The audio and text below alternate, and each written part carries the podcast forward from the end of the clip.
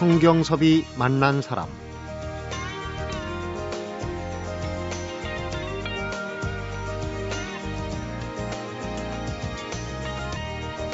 어디로 가야 할지 잘 모를 때 또 어떤 선택을 해야 할지 잘 모를 때 우리는 그것에 대해 잘 아는 사람 혹은 책에게 길을 묻습니다. 때로는 전에 살다 간 사람들이 걸어간 길에서 답을 얻기도 하는데요. 기원전 384년에 태어나서 62년을 살다 간 아리스토텔레스에게 희망의 정치를 물어본 사람이 있습니다. 경제 경영 전문가 공병호 박사인데요.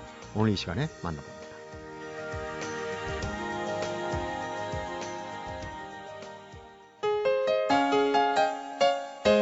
안녕하십니까. 어서 오십시오. 반갑습니다. 네. 공병호 박사님, 공병호 경영연구소 소장님이십니다. 예. 책을 많이 쓰신다는 선입견 때문인지 그 조남을 뵈면 좀 공부를 잘 하시는. 공부는 별로 못했습니다. 이름에서 어, 공부를 잘했을 것 같은 내공이 느껴지죠. 공병우 박사님이 계셨으니까. 예전에 유명하신 예, 분이죠. 공항가 음. 또 타자기 만드시고. 타자기 만드시고. 예, 네. 계셨기 때문에 아마 그렇게 생각하지 않을까. 아니요. 그거 말고도 얼마 전에 보니까 1년에 책을 다섯 권 이상 쓰신 분들 얘기를 쭉 여권 얘기를 제가 봤어요. 그런데 예. 1년에 어느 한 1년에 다섯 권을 쓴 게 아니라 평균이란 말이에요. 예. 저 정도 책을 쓰려면 도대체 어느 정도 책을 읽어야 되나 그런 생각이 먼저 들더라고요. 어떻습니까? 예. 예, 자꾸 이제 책을 쓰면서 머릿속에 공장 같은 게 건설돼 있다는 생각이 들 때가 많거든요. 네. 그러니까 사물을 보더라도 항상 사람의 대화를 듣더라도 늘 책하고 이렇게 연결이 많이 음, 되는 것 같아요. 예. 머릿속에 예. 책 만드는 시스템이 하나 딱 들어가 예. 그리고 이제 사람은 이제 자기 이야기를 하고 싶은 욕구가 있으니까 그런 욕구가 강하신 분들은 정치를 하는데 음. 또 책을 통해서 자기 이야기를 사회에 던지는 거니까 네. 또 일종의 정치 활동이라고 볼 수 있죠. 지금까지 얼마나 쓰셨어요? 한 100권 조금 넘었습니다. 아, 지금 뭐 책뿐만 아니라 어, 공병호 연구소가 1인 기업이에요. 지금 뭐 예. 책도 1년에 대여섯 권, 기고가 3, 400편, 강연이 2, 300회 이런 초인적인 스케줄을 정말 소화하고 계신데 비결이 있을 것 같아요. 우선 그 비결만 잠깐 좀 알려주십시오. 일단 계획을 좀 잘 세우는 것 같고요. 음. 그다음 두 번째는 몰입도가 딴 분들보다 조금 높은 것 같습니다. 네. 그러니까 예를 들면 어떤 일을 해야 되면은 그 일을 집중적으로 마무리하는 부분들이 조금 습관이 돼 있는 게 네. 그게 아마 강점이지 않겠냐 생각이 들고요. 음.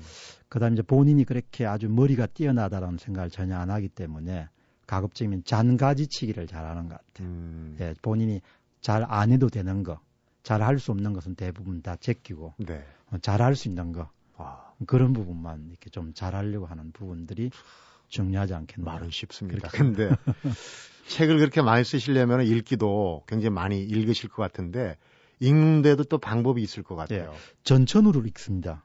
뭐 지하철 그다음에 5분 10분 그래서 되게 책을 많이 읽지 못하는 이유가 시간이 없다고 생각하는데 제가 볼 때는 시간이 없으면 없을수록 많이 읽을 수가 있죠. 그래요. 왜 그런 거 하니까 작은 시간을 긴 시간처럼 생각할 수가 있으면은 뭐 지하철 안에서 비행기 안에서 뭐 KTX 안에서 뭐 그냥 늘 읽을 수가 있는 거죠. 네. 그리고 이제 또 하나는 이제 그런 책 읽기를 이렇게 밀어붙이는 큰 힘과 에너지는 역시 세상에 대한 그런 호기심, 음. 나는 그것을 알고 싶다.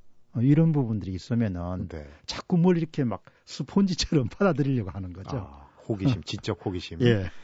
알고 나서 그 흐뭇함, 예. 또저 충족감 이런 것도. 근데 알고 나면 흐뭇함이 생기는 아니라 계속 10년처럼 빠져들어가죠. 네. 늘 부족한 거죠, 그게. 음. 그러니까 그게 지식의 세계는 물질의 세계도 그런지는 알 수가 없습니다만은 이제 자꾸 갈급하면 할수록 점점 더 채워야 될 부분들이 많아지니까. 네. 예. 제가 따라갈 수 없는 한 발 항상 더 앞에 가시네요. 어, 특히 이제 책 읽기 중에도 지금 뭐 경제 경영 전문가시고 엄밀하게 분야로 보면 이제 사회과학을 하신 분인데 고전 강독, 예. 고전 읽기를 시작을 하셨어요. 그것도 제목이 우리가 뭐 생애 주기별 어쩌고 뭐 이런 거 많이 하는데 lifetime 프로젝트면은 전 생애에 걸친 계획 아닙니까? 예. 방대한. 제가 이제 40까지는 거의 실용서, 뭐 자기 경영 또 자기 개발서 리더십 그다음에 그런 뭐 거의 분야를 가리지 않고 글을 썼는데요. 네. 이제 대개 남자들이 40대 중후반이 되면은 이렇게 살다가서 되는가 어떻게 살 것인가 그런 문제를 고민을 하는 것 같아요. 그래요. 동물 빼고 인간만이 자신의 정체성 문제를 끊임없이 고민하며 살아가는 것 같아요. 음. 그래서 체계적으로 고전을 계속적으로 한번 읽으면서 그 이런 지혜라는 부분들에 대해서 한번 탐구 작업을 해야겠다. 음. 그렇게 결론을 내리고 그다음에 이제 49 정도 되면 시작을 해가지고 네. 이제 올해 공병호의 고전 강독을 네 권, 올해 네권 냈습니다. 어, 고전 강독에 들어가기 전에 더 이 궁금했던 게 원래 고전 읽기는 물론 이제 공 소장님이 권유했지만은 부인께서 먼저 예, 집사람이 이제 읽혔어요. 집사람이 음. 이제 직장을 다니다 나왔으니까. 그래서 읽고 이제 저녁에 밥상머리에서 되게 저한테 어, 짧은 이제 브리핑을 시킨 거죠. 음. 시키다가 이제 제가 지적인 그런 욕심이 좀 많은 사람이기 때문에 아니 저걸 저렇게 내 들을 게 아니라 내가 직접 해야겠다. 그래서 이제 50부터 시작해 가지고 얼마나 앞으로 이제 생명이 저한테 주어질지는 모르겠는데 음. 정말 lifetime으로 한번 어, 계속 고전을 읽어 나가면서 네. 강독을 하고 그 다음에 현대인들이 접하기가 상당히 어려운 게 난해합니다. 그리고 해부를 해가지고 현대인들에게 브릿지 그러니까 다리 역할을 할 수 있는 음. 그런 고전 읽기를 하자. 근데 역시 잘했다는 생각이 드네요. 저만 해도 읽다가 중간에서 포기한 고전들이 많거든요. 예. 끝까지 읽기가 힘든데 예. 그걸 끝까지 읽어내는 방법 오늘 공 박사님한테 배울 수 있을 것 같고요. 곁가지 얘기 같지만은 참 그 이런 말씀을 부인께서 읽고 브리핑을 해라 그러면 하십니까? 그, 예, 부부가 서로 이제 비슷해지니까 살다 보면은 네. 예, 이제 집사람은 처음에는 그랬는지 모르겠습니다. 옛날 너무나 바쁘게 살았기 때문에. 네. 근데 이제 나이가 들면서 이렇게 배우는 걸 좋아하니까 음. 배우는 걸 좋아하니까 본인도 그걸 워낙 예. 좋아하셨군요. 예. 억지로 요즘에는 안 해요, 잘. 요즘엔 또 요즘에는 이제 뭐 다른 성서나 이런 걸 많이 읽는데 다른 음. 고전은 별로 안 읽는 것 같아요. 그러니까 그거는 제가 또 이제 하면 되니까. 네. 예. 고전 강독이 이제 그 공박사님만의 어떤 그 모양을 갖출 것 같아요. 왜냐하면 이게 이제 인문학적으로 접근한 게 아니지 않습니까? 아니죠. 아니고 또 다른 방식의 예. 어, 경제나 경영 혹은 이제 사회과학적으로 어, 강독에 들어가기 전에 우선 그 올해 네 권이 소크라테스, 플라톤, 아리스토텔레스 인생을 묻고 정의를 묻고 행복을 묻고 요번에 나온 게 이제 정치를 묻는 예. 올해 화두가 정치 아닙니까? 그래서 예. 더 관심이 가는데 고전이 또 오늘날에도 읽히면서도 그대로 피가 되고 살이 된다는 게 또 이 장점 아니겠습니까? 사람 사는 게 달라진 게 하나도 없습니다. 음. 그때 그 오대 그리스 시대에도 뭐 2000년, 2500년 전에도 아이들 잘 키우려고 욕심이 있었고 돈에 대한 욕심이 있었고 사람들이 모이면 항상 정치인들이 미끼를 가지고 이렇게 사람들을 유혹을 했고 그러니까 뭐 삶의 본질은 거의 변함이 없기 때문에 네. 그 당시에 지식인들은 영혼이 좀 맑았을 거라고 생활이 단순했기 때문에 그 사람들이 훨씬 더 지혜에 근접했지 않았겠냐 생각을 제가 했거든요. 네. 근데 역시 그 당시 작품을 읽어보면 느끼는 것은 아, 지혜의 원천은 고전에서부터 출발하구나라는 생각을 참 많이 하게 되죠. 음, 지금 살아오면서 그런 원천적인 원론적인 문제가 자꾸 다른 게 막아 끼듯이 끼지 않습니까? 예. 그러니까 이제 그 원천으로 들어가서 예. 들여다보면 훨씬 더 선명하게 보일 수 있다. 선명하게 보이죠. 그러니까 실용 지식도 물론 재미가 있고 도움이 되기는 하는데 그 아주 근본적이고 더 심오한 부분들은 역시 옛분들한테 많이 배우는 것이 도움이 네. 된다고 봅니다. 그러면은 예. 잠시 후에 공병호 박사와 함께 길라잡이 삼아서 예. 고전 강독으로 한번 들어가 보도록 예. 하겠습니다. 예. 성경섭이 만난 사람 오늘은 공병호 경제 경영 전문가를 만나보고 있습니다.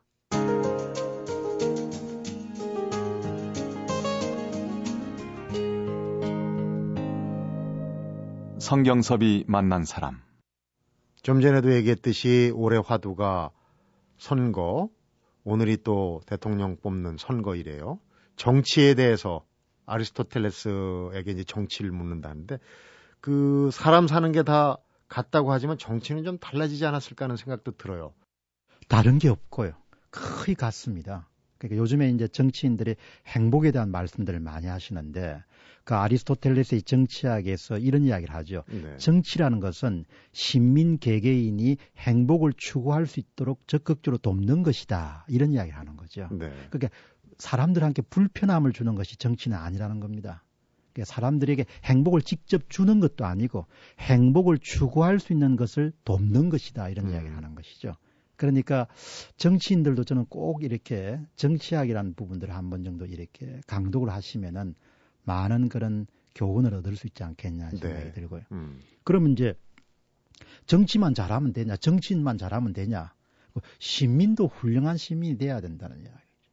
유권자들이 또 책임을 질 부분이 있어요. 그런데 더 놀라운 것은 아리스토텔레스가 훌륭한 시민이 있어야 훌륭한 국가가 되는 것까지는 알겠는데 네. 그럼 훌륭한 시민이 누구냐는 부분에 대해서 너무나 명쾌하게 답을 주는 겁니다. 아.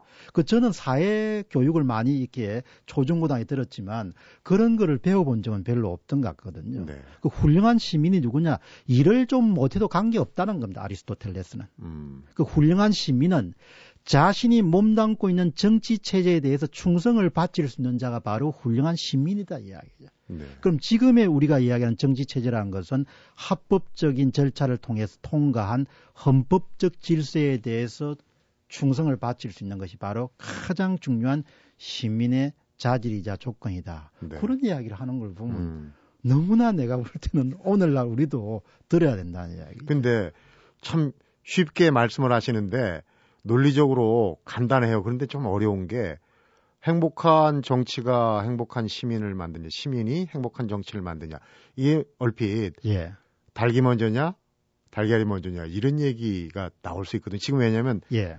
그 우리 유권자들도 정치가 혼탁하고 이래서 지금 우리 사회가 이렇다 이렇게 보는 수가 있고 제대로 판단을 못해서 잘못 뽑기 때문에 또 혼탁해진다 이렇게 볼 수도 있지 않습니까? 이제 아리스토텔레스는 거기에 대해서 이제 좀 조심을 합니다. 왜 그러면 대중에 대하게 책임을 안 돌리려 해요. 네. 그 당시에 지식인들도 군중을 향해서 직접 나무라는 부분들을 굉장히 조심을 하시는 것 같아요.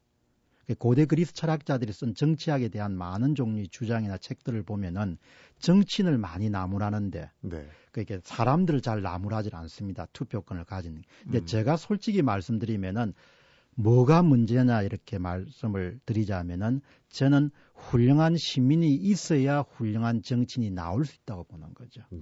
왜 그런가 하니까 정치는 기본적으로 정권을 잡아야 되기 때문에 아부를 할 수밖에 없거든요. 그러니까 국민들이 깨어 있으면은 훨씬 더 정확한 방향으로 아부를 하려고 한다는 거죠. 네. 그래서 어 제가 이렇게 더 나무라고 싶은 것은 우리가 정치인들에게 불만을 털어놓기 전에 우리 시민 개개인이 훌륭한 시민이 되도록 노력을 하자. 음. 그게 더 쉬운 길이고 우리가 더 멋진 나라를 만드는 길이다. 이렇게 이야기를 하고 싶거든요. 네. 그 얘기의 연장선에서 이제 아리스토텔레스가 얘기는 어떻게 보면 저는 이 부분 보면서 어 수신제가 후에 치국 우리가 이제 예전에도 예. 그런 얘기를 하는데 국가가 가정에서 시작된다. 그래서 우리 마치 삼강오륜에 예. 부자 간, 부부 간 뭐 이런 거를 규정하는 그런 예. 내용이 있더라고요. 이게 예. 좀 이제 이 정치학을 이렇게 읽으면은 그냥 원절을 읽으면 사람들이 처음 읽다 그냥 지쳐서 다 이렇게 나가 떨어집니다. 네. 왜 그런가 하니 이 영감님이 글을 쓰실 때 너무나 어렵게 써놨어요.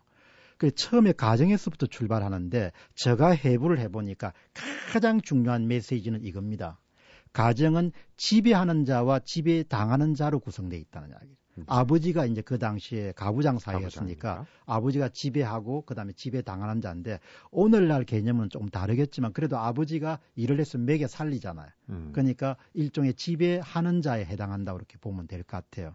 그런데 국가도 또 마찬가지로 지배하는 자와 지배당하는 자가 있다는 거죠. 음. 우리가 이제 선거를 통해서 대통령을 이제 뽑지 않습니까? 그러면 명목상이는 대통령은 지배하는 자가 되는 것이고 네. 국회의원도 봉사하는 자지만 지배하는 자의 직책을 수행하는 겁니다. 네. 그래서 정말 이 아리스토텔레스가 예리한 점은 있죠. 그러면 훌륭한 국가는 어떤 국가냐? 거기서도 아주 명쾌한 답을 하죠. 시민들에게 지배당하는 법을 가르쳐야 되고 지배하는 방법을 꼭 같이 가르쳐야 된다는 거예요. 음. 그러니까 지배하는 방법만 가르치고 지배당하는 방법을 가르치지 않으면은 그러면 사회가 엉망이 된다는 겁니다. 음. 그래서 그걸 민주주의 현대 민주주의 국가에 적용하게 되면은 우리가 시민으로서 뭔가 권위를 존중하고 법을 존중하는 것도 잘 배워야 또 본인이 다음에 공직자가 되면 다른 사람들에게 꼭 같은 걸 요구할 수 있지 않느냐 그렇게 생각을 하죠. 음. 누가 지배하느냐보다는 어떻게 지배하느냐가 중요하다. 이 얘기도 어, 얼핏 들으면 쉬운 얘기지만 또 정치학에 예. 공학적인 측면으로 들어가면 어려운 얘기예요. 예, 그래도 어떻게 그러면 지배하는 자가 어떻게 지배할 것인가? 이제 오늘 대통령 선거를 거쳐 가지고 새로운 정부가 이렇게 탄생하면은 일단은 어, 자기 중심의 사람들을 가지고 인사를 하는 것부터 피하면은 훌륭한 정치가 될 가능성이 굉장히 높죠. 제일 평가죠. 예, 그러니까 어, 국민 일반의 이익을 위한 정치는 바로 훌륭한 정치다 이런 이야기를 하거든요. 네. 국민 일반. 그러나 나쁜 정치는 뭐냐? 그러니까 국민 일반이 아니고 일부 세력이나 집단을 위한 정치는 바로 사악한 정치나 정치 체제가 될 가능성이 높다는 거죠. 음. 우리가 이제 예를 들면 북한이나 이런 부분을 볼 때도 그 특정 세력을 위한 정치가 구현되기 때문에 우리가 정의란 문제에서 문제가 있다고 네. 이야기하는 거거든요. 인권 문제도 거론하고. 그렇죠. 그러니까 항상 대한민국의 위정자나 정치를 하시는 분들은 우리는 항상 의사결정이나 행동에 있어서 국민 일반의 복지를 위해서 정치를 한다. 그러면 떳떳하죠. 네. 그리고 또 집에 당하는 자한테 희생과 헌신과 충성을 요구할 수 있으니까. 음. 그러니까 아버지가 자신이 예를 들면 가정 구성원들의 일반을 위한 그런 어, 가정 경영을 하지 않고 본인을 위한 가정 경영을 하면 영도 서지 않고 집안이 엉망이 되지 않습니까? 네. 그게 우리가 상식적인데 그 상식을 실천하기가 가끔은 좀 어려우니까 네. 현실에서 분규가 많이 생기는 것 같습니다. 편애하는 것도 문제고. 그럼요. 네. 예, 정실 인사라는 이런 부분들. 음. 그 항상 어 이제 새 정부가 출범하면은 정말 제가 부탁드리고 싶은 거는 오히려 직원그에서 모셨던 부분은 일부러라도 음. 그분들의 상당 기간 동안 한직에 머물게 하시고 어, 우리가 오바마가 예를 들면 클린턴을 그냥 국무장관으로 썼던 것처럼 네. 당파를 초월해서 소위 국가를 위해서 필요하다면은 갖다 쓸 수 있으면은 음. 그러면 모든 사람들이 감동을 줄 수 있겠죠. 네. 아, 저분은 다르구나. 예. 문자로 이제 탕평 인사 그러는데 지금 후보자들이 다 그 공약을 하셨는데 예. 이게 빌공짜 공약이 안 되길 바래야 되겠고요. 어, 그러니까 훌륭한 지도자는 훌륭한 시민이 만든다 이런 예. 건데 그 시민의 소양은 아무래도 철학자시니까 뭐 교육을 얘기했을 것 같아요. 근데 우리가 공교육, 사교육 해가지고 지금 교육에 문제점이 많이 노출이 되고 있지 않습니까? 그때 당시는 어땠습니까? 그 당시는 이제 아리스토텔레스는 사교육에 상당히 비판적이었습니다. 왜 그러면 그 당시도 부모들이 각자 재력에 따라서 더 나은 교육을 시키기 위해서 과외로 굉장히 많이 시켰거든요. 음. 그래서 이제 어, 공교육을 선호했습니다. 그럼 이제 아리스토텔레스가 공교육을 선호한 중요한 이유는 이제 국가가 한 서로 다르지만 한 방향을 향해서 나아가도록 하기 위해서는 교육을 통한 통일성 교육이 필요하다 그렇게 본 거죠. 네. 그래서 좀 국민 일반들이 국가가 아니라든지 역사가 아니라든지 이런 부분을 공유할 필요가 있다.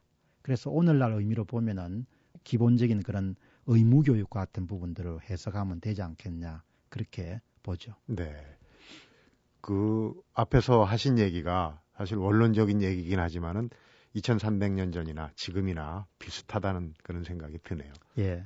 근데 이제 그 아리스토텔레스라는 분이 참 재미나는 표현 가운데 하나는 이런 이야기를 합니다. 이런 이야기를 드려도 될지는 모르겠습니다만 시청자들이 판단하시죠. 네, 청취자분들이. 그, 예, 그 당시에 민주 정치에서는 부자들을 많이 괴롭혔어요.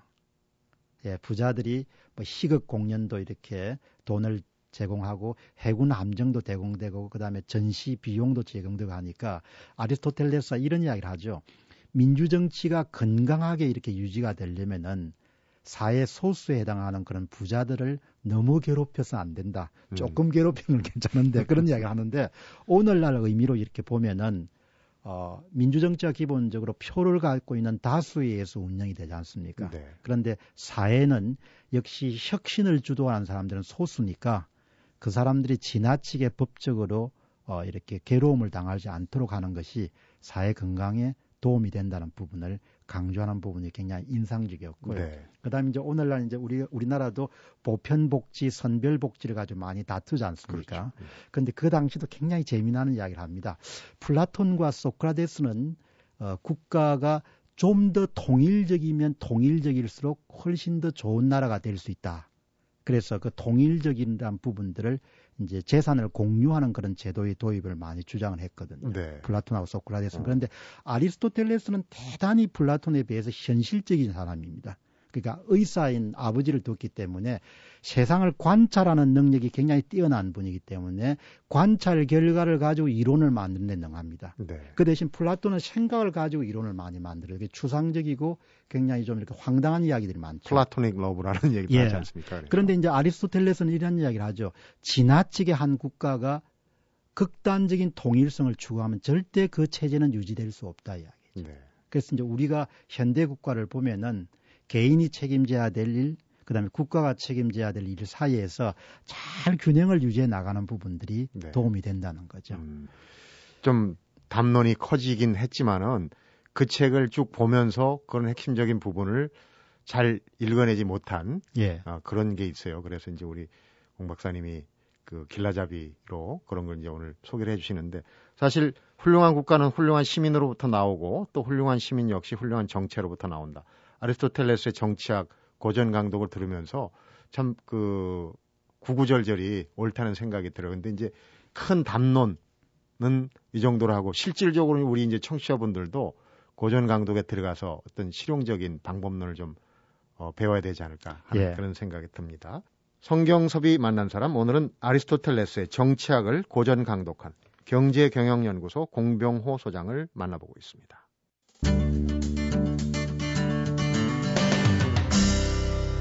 성경섭이 만난 사람.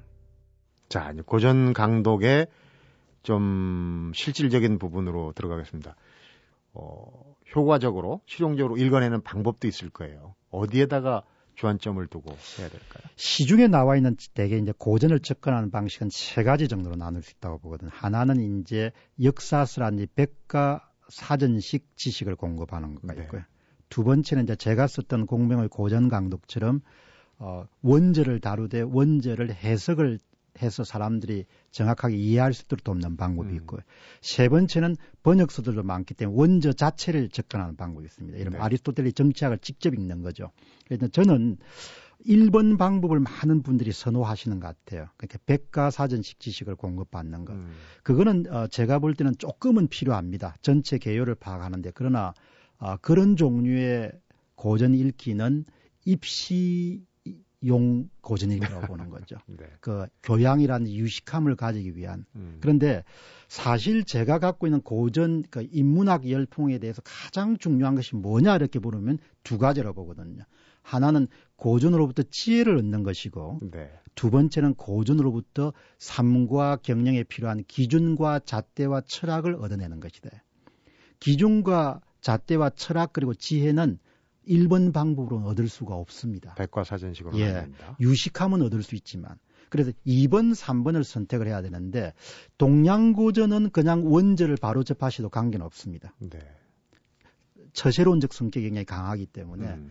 그러나 서양에 관한 문학이라든지 그런 고대 로마라든지 그리스 쪽 쪽은 제가 볼 때는 브릿지를 하는 책을 읽고 음. 그 다음에 그것까지 심이 안 찬다 이렇게 생각이 되면 그 다음에 원저를 보시는 것이 굉장히 좋을 것 같아요.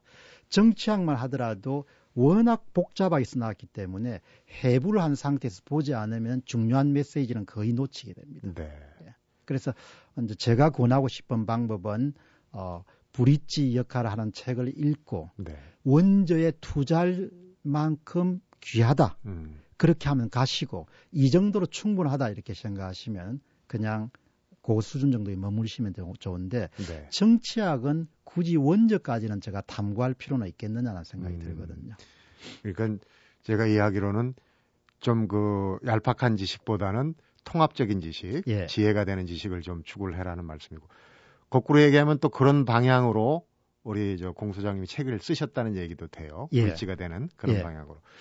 세대별로 아까 이제 그 고전 강독에 대해서 그 생각을 하고 실행을 옮긴 게 이제 40대 넘어서 예. 어, 50대 이제 이 시기라고 그랬는데 책을 읽는 것도 고전을 읽는다고 쳐도 세대별로 좀 특징이 있을 것 같아요. 근데 어느 인터뷰에선가 어 20대는 입문서를 너무 탐독하지 마라.